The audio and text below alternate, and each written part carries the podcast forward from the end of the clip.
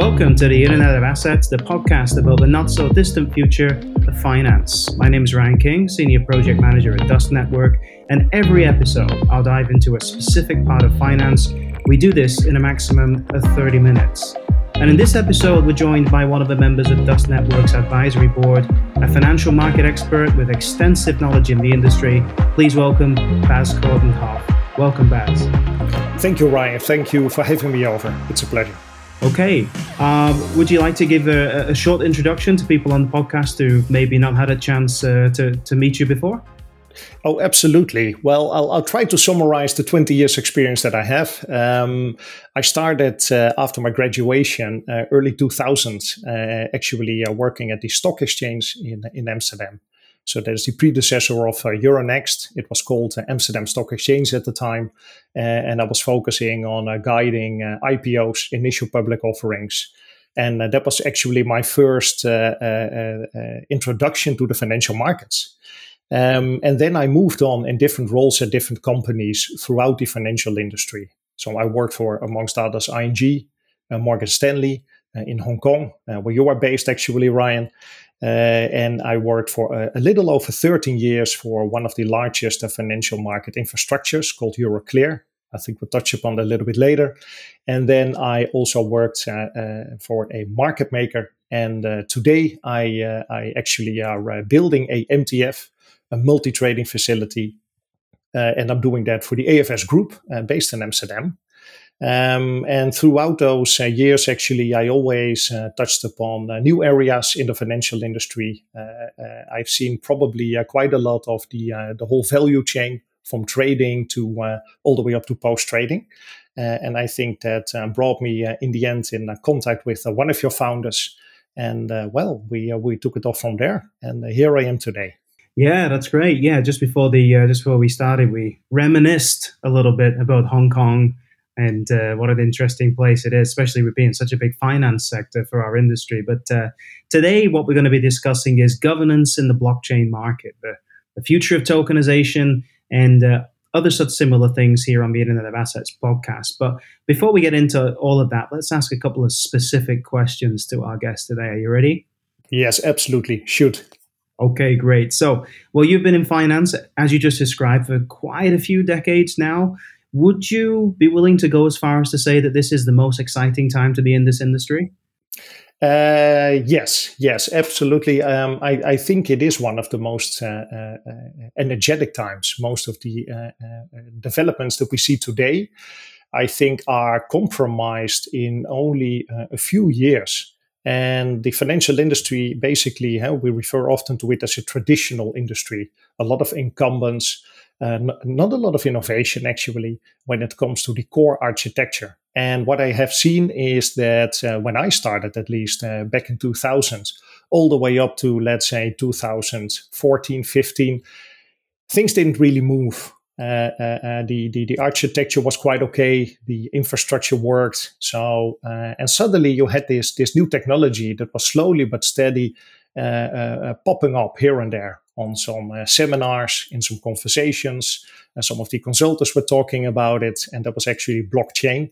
Uh, moving forward now to the to the last, let's say, two three years, uh, I now see real business cases. I I, I, I see uh, uh, real things happening. Uh, big parties are moving the needle, and that for me is a, is a great time to be active and working in this space yeah, it takes a while for technology to catch on, doesn't it? And as you said, it's it's often a slow moving industry finance. It can be very risk averse, very cautious, but slowly getting towards this point. And I like, I love the usage of the word energetic because it's such a cliche almost to say such and such is a, an exciting time of history. It's an exciting time of industry, but energetic really much more describes, I think, what we all feel when we go to the conferences, when we talk about these innovations, about the changes that are coming. I think if we go back to 2000 and probably about 2012, 2013, this may be the point where the single biggest number of people started to really talk about blockchain, listen, hear about blockchain. We're talking like from all the people sort of on the street in the industry, stuff like that. That's when a lot of people really started to become very familiar with this. It became normal to see articles about it in the news. But how about you, as in the financial sector, you presumably came across this much earlier. When you first came across it, what kind of time period was that? And, and what did you think about it at first? What was your first impression? Well actually i first i think and i have to say i stumbled upon it. Um, i think it was back in 2019 uh, sorry 2009 and it was as in probably for many people uh, due to bitcoin. So it was actually uh, the bitcoin developments that triggered uh, a certain interest in what is this about?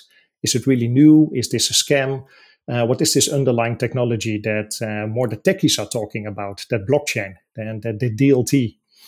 So what I did is uh, I tried to just read more about it, and this is usually how you start when you are uh, slowly but steady getting interest in a, in a, a new topic.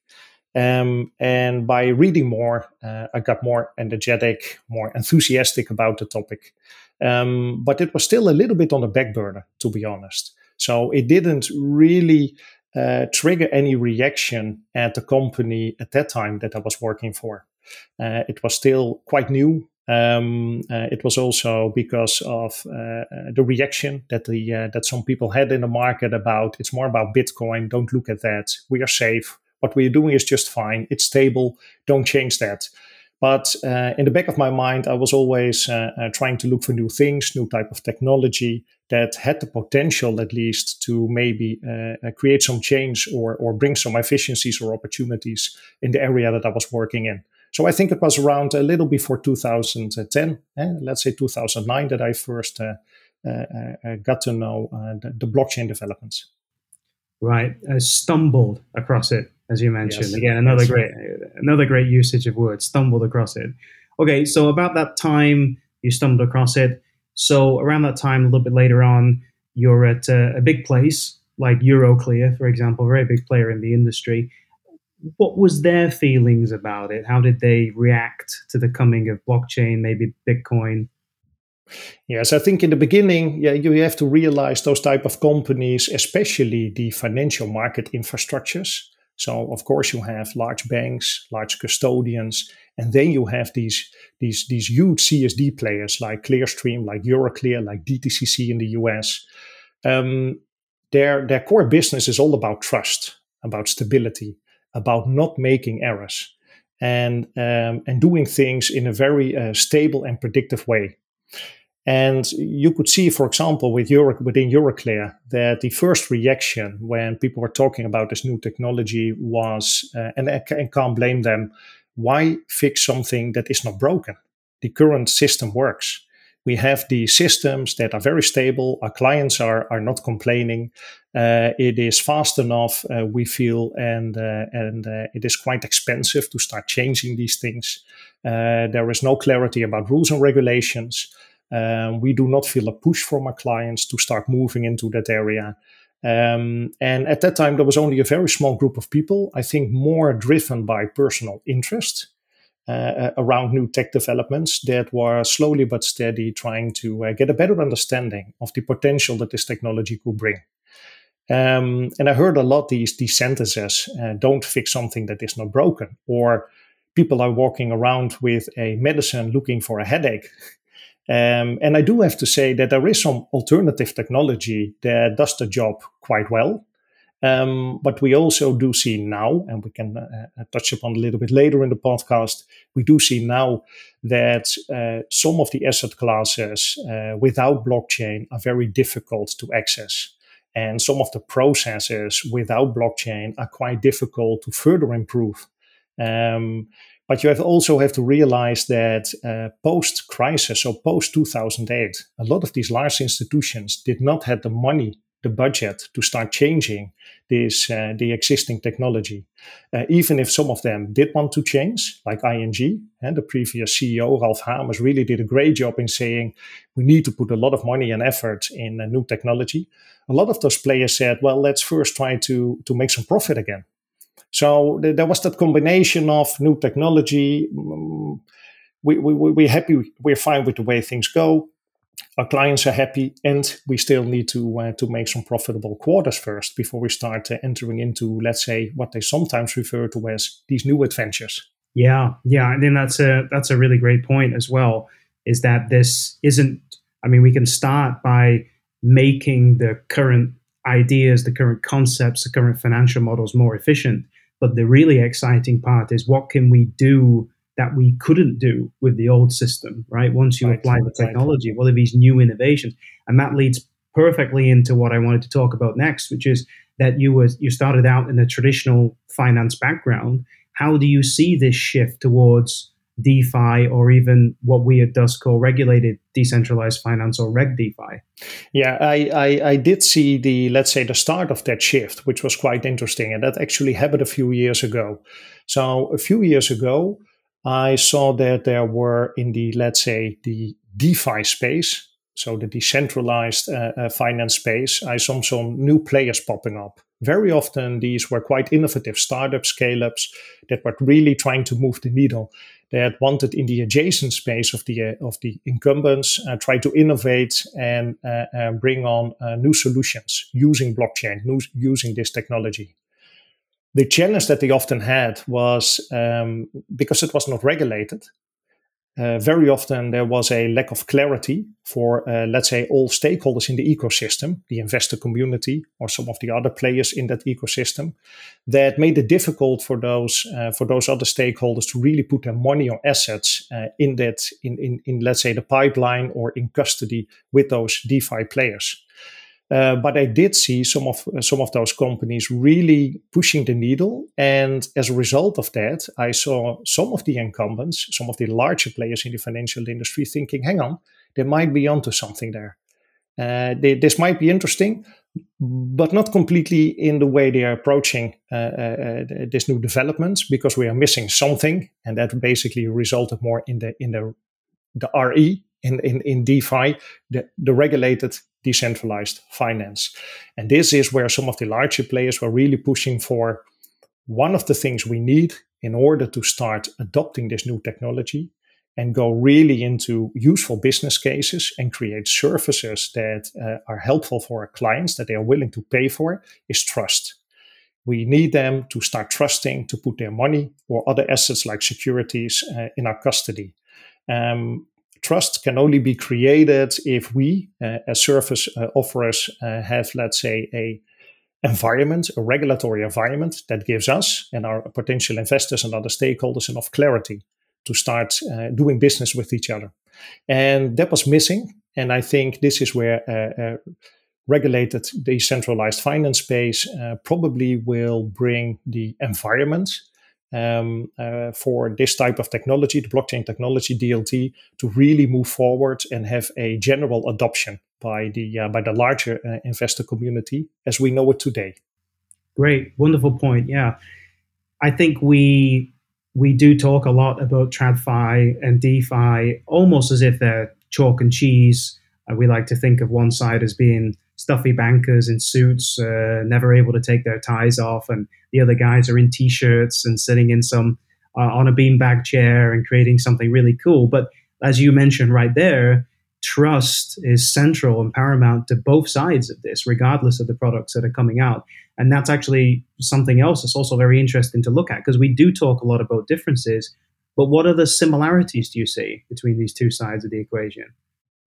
Uh, what I do see is what they have in common, and that changed, I think, in a positive way, is over the last couple of years a common purpose. So I do see that in the larger financial institutions, there is a growing number of people, and it's embedded in their governance. So it's in the strategy uh, uh, departments, product departments, uh, innovation departments, a growing number of people that are saying we need to do something with this. We cannot do, only do it alone. Uh, so we can hire bright people, but we will work together with these startups. These startups that are actually started very often, uh, not in a regulated environment, but in a non regulated environment. And I think what these two, let's say previously I referred to them as silos, are actually doing are building bridges now. They're starting to work together also because of new insights and a realization on both sides that they need each other. So I think that a lot of players in the decentralized finance space uh, a few years ago were not that happy with rules and regulations and with centralization actually. Very often i had discussions with them i was talking about risk or, or talking about trust. And uh, and then throughout these discussions we were actually uh, deep diving and very often had these discussions around but should in the end shouldn't there be some sort of centralized point where in the end if things go wrong data can be found and that was still the mindset of the incumbents where these these newcomers were saying no that's not really necessary but they needed to let's say persuade the uh, the, the existing powers that be that you can still have trust and reduce risk without centralizing all the information. And I think this is where building those bridges, the two, uh, let's say previously, uh, I referred to them as silos, are really working together. And you have seen some wonderful uh, examples now of companies that started in these uh, innovation departments of uh, larger organizations that are now being carved out, being sold even, and start uh, selling their products to external parties. And I think a great example of that is Pictor from ING Group Okay, very good. Right, let's move on to something a bit different. So, um, time for the unpopular opinion. This is Unpopular Opinion. Unpopular Opinion. So, let me just go straight down to it. What is an unpopular opinion that you have about DeFi or, or Reg DeFi specifically? That is a very nice question, Ryan, and I had to think a little bit about that one. Um, it depends on the audience. So it depends on the honest. And I'm making now a big statement, having worked for a very large company, for several very large companies. And what I've seen over the time, and that is probably an unpopular uh, uh opinion uh, uh, regarding uh, regarding uh, that audience, is that I have seen that the need for regulation is often used as an excuse or exaggerated by some of these large players, these these market leaders in order to dictate the speed of innovation. And in some uh, uh, examples, even frustrate or delay or block innovation. And I've seen that over and over again in the uh, in the space that I think a lot of these new elements in blockchain technology were already proven and could have added value uh, in reality. And still, uh, there was a big lobby uh, by some of the larger players to start delaying uh, innovation. And I think um, slowly but steadily we are past that that that phase. I'm happy to see that. Um, but I struggled with that personally, to be honest, for a few years. Yeah, that's a very fair point. I think, especially as well, these big players know that when it comes to any form of regulation, but especially when it comes to things like in finance, think how long that process is, right? Yes, First, yes. the investigative consultations and maybe the small circle meetings and drafting the white paper, the second draft of the white paper, the review, the back and forth. I mean, you know that by asking for regulation, you're adding years to the process, aren't you? And, and it's the same, I suppose, with any technology, but especially in something as sensitive as finance. So yes, absolutely. And don't get me wrong. I think there is a, and I will will touch upon that later. There is a big need for regulation because regulation will bring uh, certain clarity and and that will bring uh, stability. And in the end, that will push uh, uh, uh parties doing business with each other. Um, but I think you need to find the right balance, uh, absolutely. And I think, therefore, initiatives by the European Union uh, around the new sandbox environment and regulations around that is something I think uh, the industry uh, should welcome. And uh, uh, and I think it's very important that these large players are uh, playing their role in this, are joining those sandbox environments and inviting some of these startups and scale ups to cooperate, to collaborate in in pilots and proof of concepts. Okay, great. Thank you very much for your unpopular opinion. So moving on so going back to some more specific uh, questions about the industry, with, with, all the use cases, you've obviously seen a lot of them, positive and negative, I assume, on both sides. Uh, throughout the years, you've had a look at them. What do you think are the most promising parts of tokenization for the industry? Yes, I think there are uh, a few elements. What I really like about tokenization is that it will uh, open up uh, uh currently illiquid assets to investors. So you will uh, see, and, and you already see some great use cases in the market where uh, assets like art or, or exclusive cars or, or also real estate um, in, in some way are uh, being uh, uh, used now as a, uh, as a liquid asset because of this technology. And those asset classes are suddenly being used as, for example, collateral because they are much more liquid than they were in the past. Um, I think that is a great example of uh, one of the benefits of this technology. Um, I think something else uh, uh, is the fractionalization of, of assets, of let's say large assets like real estate. So there was a, uh, a great uh, a great pilot, uh, I think, in Finland uh, a few years ago, where they actually said we have a big problem, like in the rest of Europe, and also in Amsterdam. we do recognize that where starters on the real estate market have almost zero opportunity to buy an apartment because they simply cannot afford that apartment. But what if you fractionalize that, eh, one apartment or a block of apartments in smaller tokens? And suddenly, one or two of those tokens uh, are being uh, accessible for a starter with a limited budget. And you can imagine that uh, in the near future, if a starter starts earning more money, he could say, I'm not buying a third or fourth token in my own apartment. I'm buying one token in an apartment in San Francisco because I do believe that the upside there is much bigger than in Amsterdam. And then suddenly you see a, a, a, market that was previously hard to access for a certain group of potential investors, like starters, is opening up. And you do see that this new technology are actually uh, doing that uh, because of the fractionalization possibilities it brings. So I'm, I'm, really excited about, let's say, those two type of topics.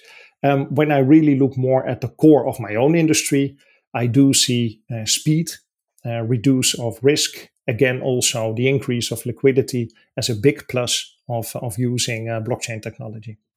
Great. Access to uh, access to illiquid assets and uh, fractionalization, two big things you'd recommend people keep an eye on. Yes, absolutely. Yeah. Okay, great. And going back to traditional finance players, TradFi players, what benefits do you see that they specifically, as an industry, would gain from adopting DLT, especially if we look at things like CSDs and MTFs? Yeah, let, let me start with uh, with CSDs. So for the listeners who uh, are not familiar with the abbreviation, hey, CSD stands for Central Securities Depository. So this is actually uh, where uh, back in the days um, when we still had uh, uh, paper securities, they were put in the vault, and that vault was actually being managed by a CSD. Now um, most of the CSDs in Europe uh, have uh, joined forces. So you have these uh, two big groups, basically Euroclear and, uh, and Clearstream, um, that are big CSDs. You see now that Euronext, one of the largest stock exchanges uh, uh, in Europe, also has created the CSD. and in the US, of course, you have DTCC. Now, all of those companies, all of those organizations were always looking at the traditional securities. So in their depot, they were uh, uh, actually keeping in custody on behalf of underlying clients, and usually those were the banks and large custodians. They were uh, uh keeping in custody uh, securities like shares, okay? Eh, so equity, bonds, uh, and funds. Um, and basically, that was it. Now you can see that with blockchain technology, these new asset classes that I was just referring to could potentially also be put in a depot of a CSD. So for a CSD, it opens up uh, uh, new markets. It could be a great opportunity to start expanding uh, their uh, their depot. And on the back of that depot, they usually offer a lot of value added services like uh, data related uh, services, collateral services. Uh, so they play as, an, as a financial market infrastructure a key role in, uh, let's say, making the financial markets more fluent. Um, but that is re- really about the depot. A second thing is the process itself that a CSD facilitates. So the CSDs are facilitating also the settlement cycle of a security. So when when a certain investor buys, uh, another inv- investor sells, then in the end, uh, after trading, you get usually clearing and you get settlement. And this is where you get uh, delivery versus payment, where money and, uh, and securities are uh, changing ownership. Now, blockchain uh, brings really great value in that process. It can decrease the, the time that a settlement cycle will take. Uh, usually, it takes uh, up between one and three days, depending on the country, the type of instrument. And with this new technology of blockchain, you can decrease that to what we call atomic settlement. So you have instant settlement by doing that, you will decrease the risk. So, in case of an event, uh, uh, unfortunately, uh, what happened with 9 11 is that uh, some of the financial markets and some of the players could not access their assets. They could not get rid of those, ex- uh, that, those assets uh, on time because they were still stuck in that settlement cycle. And you can reduce that uh, by uh, dramatically by using blockchain technology. And another uh, aspect of that is, of course, that that efficiency will also have a positive impact on the costs related to the settlement cycle. It is still about 20% of the total cost of a trade in Europe is related to the post-trade uh, uh, elements. So you can still decrease those costs. Uh, and a very good example of that is uh, DTCC in the US. They started with a few years ago with a pilot, and it was called the Ion pilot. It was a, a very interesting uh, uh, uh pilot that they did with private companies, so non listed securities that were previously uh, quite uh, uh, cost inefficient to start offering to investors and to register and to perform certain settlement cycles on by using blockchain technology, they uh, they dramatically reduced the settlement cycle. It is now almost uh, atomic settlement. Um, and what they also did is the cost around this uh, was uh, reduced as well, with the positive effect that the private markets uh, were suddenly uh, growing because the cost around dealing with these private company shares was decreasing. And I think that is actually something that they announced very recently that uh, they have uh, taken this whole initiative uh, live. And currently, I think it's between 100,000 and 160,000 trades a day uh, are being done on uh, via the settlement cycle on the back of blockchain. So what they are doing, they are actually uh, have said, look, we are still performing these settlement cycles in our on our traditional systems, our legacy systems, we want to do that. That is the, the basically the golden source of truth. This is where the final uh, uh, settlement will take place. However, in parallel, we are live uh, uh also uh, running these same cycles on the back of blockchain. And they have done that so far uh, without hardly any error. And it's still because they're working with technology, so they need to tweak it here and there but you can already see the benefits that this uh, uh, technology brings in all the aspects I just mentioned. Very interesting indeed. Yeah, very interesting. So a lot of benefits there. Should be a fairly straightforward pitch to CSDs uh, in theory. I certainly, when you say, I mean, to me, when you say, oh, something that takes one to three days to settle, that just blows my mind. I think when I think about, you know, me just buying something on the street or paying with a card, and then I'm imagining, you know, what one to three days, right? That's yes, uh, yes. It, it's crazy, isn't it? But there are still uh, places out there where that's a thing. Okay, well, I think we can both agree. Then we've we've seen we've witnessed some really exciting times over the years. Um, it's also very realistic, I think, not controversial to argue that we're probably only just at the beginning.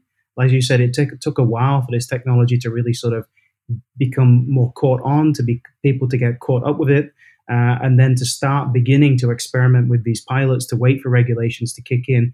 Where do you think we're going over, say, the next couple of years? Yeah, I think the next couple of years is really about, uh, like you mentioned, regulation. And so we're still uh, uh, depending on the country or region across the globe.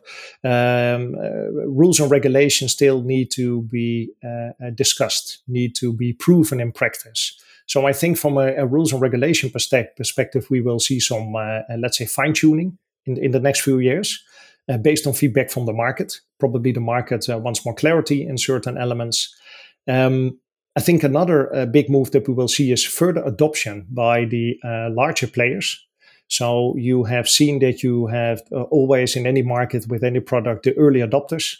Uh, and I'm, I'm very happy to see that now the larger companies like JP Morgan, uh, BNP Paribas, uh, State Street, BlackRock are uh, endorsing and adopting this technology. Um, they've done it slowly but steady. So they've started with one or two pilots, proof of concept, maybe one or two, uh, let's say, ETFs. And I think they will now start rolling this out over the rest of the instruments. I think another development that we will see in the next few years is um, not so much the transition from the existing securities based on the traditional uh, uh, uh, systems moving to blockchain. Uh, so you will have, let's say, these tokenized securities. I think, secondly, we will see basically native securities being created on the blockchain. I think if we will do that at a larger scale, I think that is a very important milestone for the further adoption of the technology. And I think a third big trend that we will see is probably now uh, the uh, the further integration of blockchain technology in, like I mentioned, the illiquid assets. So I think you will see that there will be uh, potential uh, new value pockets like these illiquid asset classes being created. I think new ecosystems will be built around it. And what will happen is that the existing large custodians, for example, will start offering services around custody of previously illiquid assets. So I think that is a win-win situation for a lot of different players in that uh, in that uh, in that area. And I think finally, and this is something I can also be very excited about, I think it will push uh, further democratization of finance.